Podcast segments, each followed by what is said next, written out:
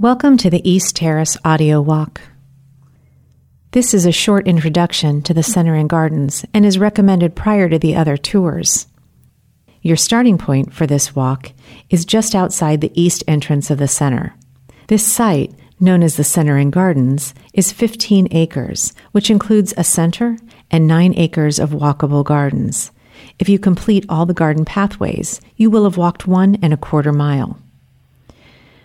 You are currently standing in front of the center.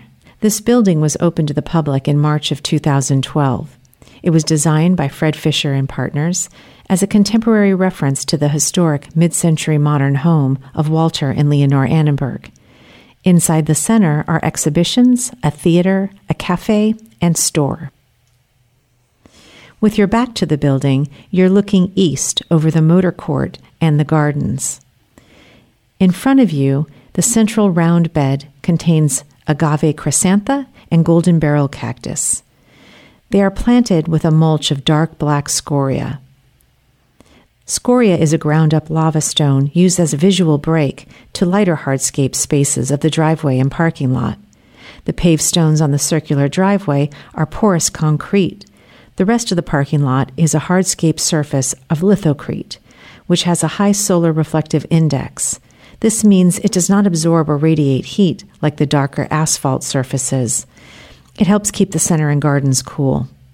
It's permeable for water percolation and maintains its appearance so it doesn't fade over time. It's also free of the alkali silica reaction of most concretes that result in water caused cracking. Lithocrete is embedded with decorative pre and post industrial recycled materials. These features are part of the Sustainable Design Project.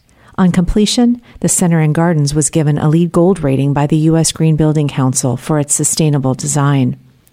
LEED stands for Leadership in Energy and Environmental Design, and the circular award is displayed on the glass panel in front of the center furthest to the right. Now take a moment to look beyond the drive at the gardens around you. Here on the east side of the center, the gardens have a naturalistic layout, while the west side of the center is more formal. The design of the gardens was inspired by the more than 50 Impressionist and Post Impressionist paintings collected by the Annenbergs, but in particular the works of Vincent van Gogh. James Burnett, the landscape architect who designed these gardens, used single specimen beds that twist around each other to create a layering effect mimicking the brushstrokes of the Impressionists. If you look closely, the plants include multiple shades of greens and blues and grays. During the bloom season, additional colors appear, including the reds and yellows of aloe, and the whites and pinks of hesperaloe and yucca, and the blues and purples of five species of leucophyllum. Leucophyllum are the shrubs you see in this parking lot and throughout these gardens. Their fragrance is often noticed by guests, as are their bursts of blooms that occur after storms. This water reactivity has resulted in its nickname as barometer bush. The driveway and entrance to the center and gardens references the estate entrance. Like the estate, the winding drive creates what is known as a hide and reveal, where the architect directs your line of sight, revealing the center only after introducing the gardens. The four trees that anchor the corners of this motor circle are similar to the estate grapefruit trees that anchor the drive. For the center, sweet acacia was selected.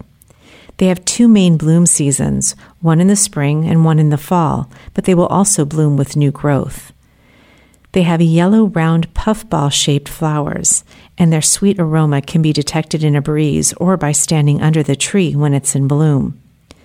This scent has resulted in their cultivation in Europe for use in high quality perfumes. The seeds provide food for local birds and wildlife.